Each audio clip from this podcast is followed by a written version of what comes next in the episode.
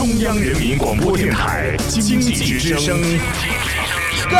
丽掌门笑傲江湖，纷返江湖，独骑笑傲。笑傲江湖，我是高丽。前一段时间，黄河水变清了这样的新闻登上了微博热搜榜。从托克托县河口镇到郑州桃花峪，整整1200多公里的黄河中游已然是一片澄清。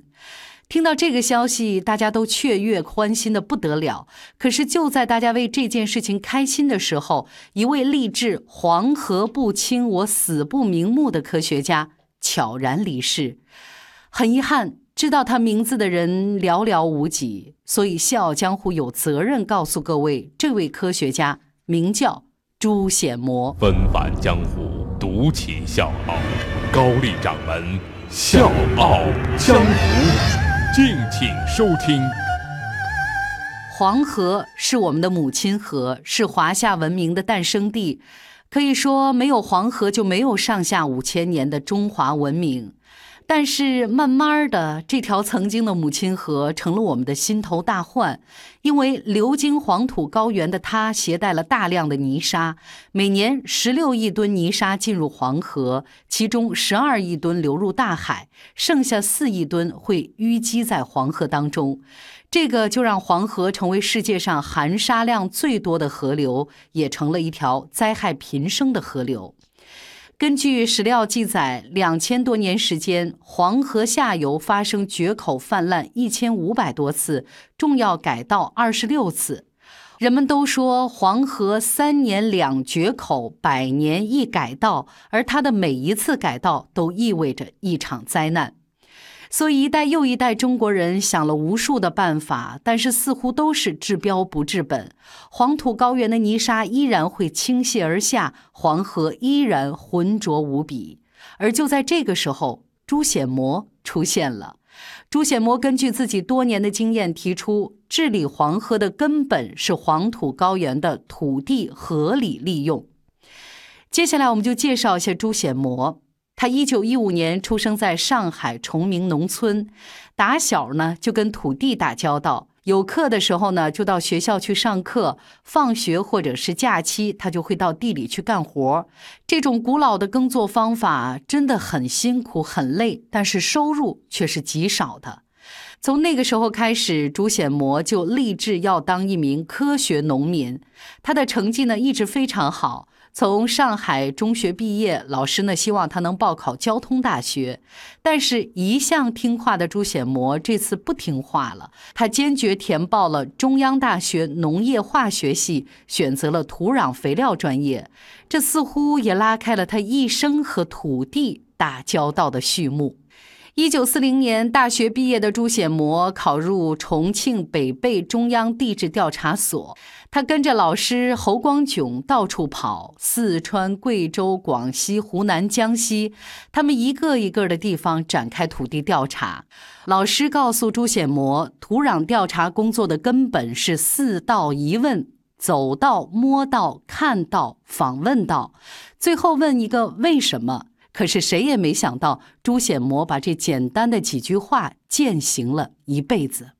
新中国成立初期，朱显谟被调入中科院南京土壤所。朱显谟就这么不断的实地考察，再加上史料研究，最终形成了一套完整的理论朱氏承土学说。按道理来说，年纪轻轻就有一套带自己姓氏的理论，可以说是年轻有为，再这么干10几年完全可以退休颐养天年了。但是1959年，为了支援中国大西北建设，朱显谟毅然放弃南京的优越生活条件，举家迁往中科院西北生物土壤研究所。说是研究所，其实就是西北农村一个叫杨凌的小镇，生活用品供应奇缺，医疗条件简陋落后。但是朱显谟并不在意这些，因为在他心里着急挂念的是黄河治理，是黄土高原的水土保持。他按照自己一贯的特点，立刻到黄河中游去考察。考察了很多地方之后，他和同事提出要在子午岭建土壤侵蚀观测站。就这样，如此大的黄土高原，几十年间，朱显模竟然把那些沟沟坎坎走了20多遍。不止黄土高原，他还3次跨越昆仑山，2度进入新疆。在经过无数次实地考察之后，朱显模把他几十年的研究结果凝练成《黄土高原国土整治28字方略》。这简单的28字方略成了黄河治理的关键依据，也成为黄土高原脱贫致富的科学根本。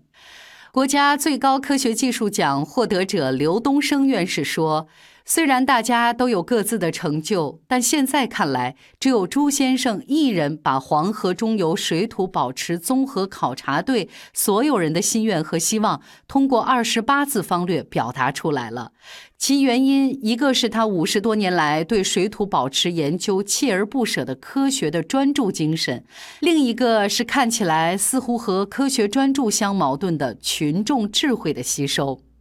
除此之外，朱显模把他用双脚走出来的经验凝结成了200多篇论文以及多本专著。由于这些成果，他先后获得5项国家及省部级成果奖，并且获得首届中科院竺可桢野外工作奖。他还被评为中国科学院资深院士、国家级突出贡献专家，有人更是为他做了传记。这个跟土壤打了一辈子交道的老头，就算到了耄耋之年，也依然闲不下来。97岁那年，在接受媒体记者采访的时候，朱显模还说：“黄河不清，我死不瞑目。重建黄土高原土壤水库是治理黄河的根本。”终于在前一段时间，黄河水变清的新闻铺天盖地，朱显模先生为之奋斗了半个世纪的事业，终于有了成果。我是叶檀，向你推荐有性格的节目《笑傲江湖》，请在微信公众搜索“经济之声笑傲江湖”，记得点赞哦。朱显模先生的学生、西北农林科技大学副校长吴普特说，经过国家实施退耕还林这一系列的工程，黄土高原基本变绿，黄河流失土壤泥沙由13亿吨减少为3亿多吨。根据国内外研究黄河流量与泥沙运送量的平衡值为8亿吨来说，黄河已经变清，朱先生的梦已经实现。所以，这位用一生致力于黄河水变清的老人，我们应该记住他的名字。朱显模，小江湖，我是高丽，明天见。我深深地爱着你，这片多情的土地，我踏过的路径上，阵阵花香鸟语。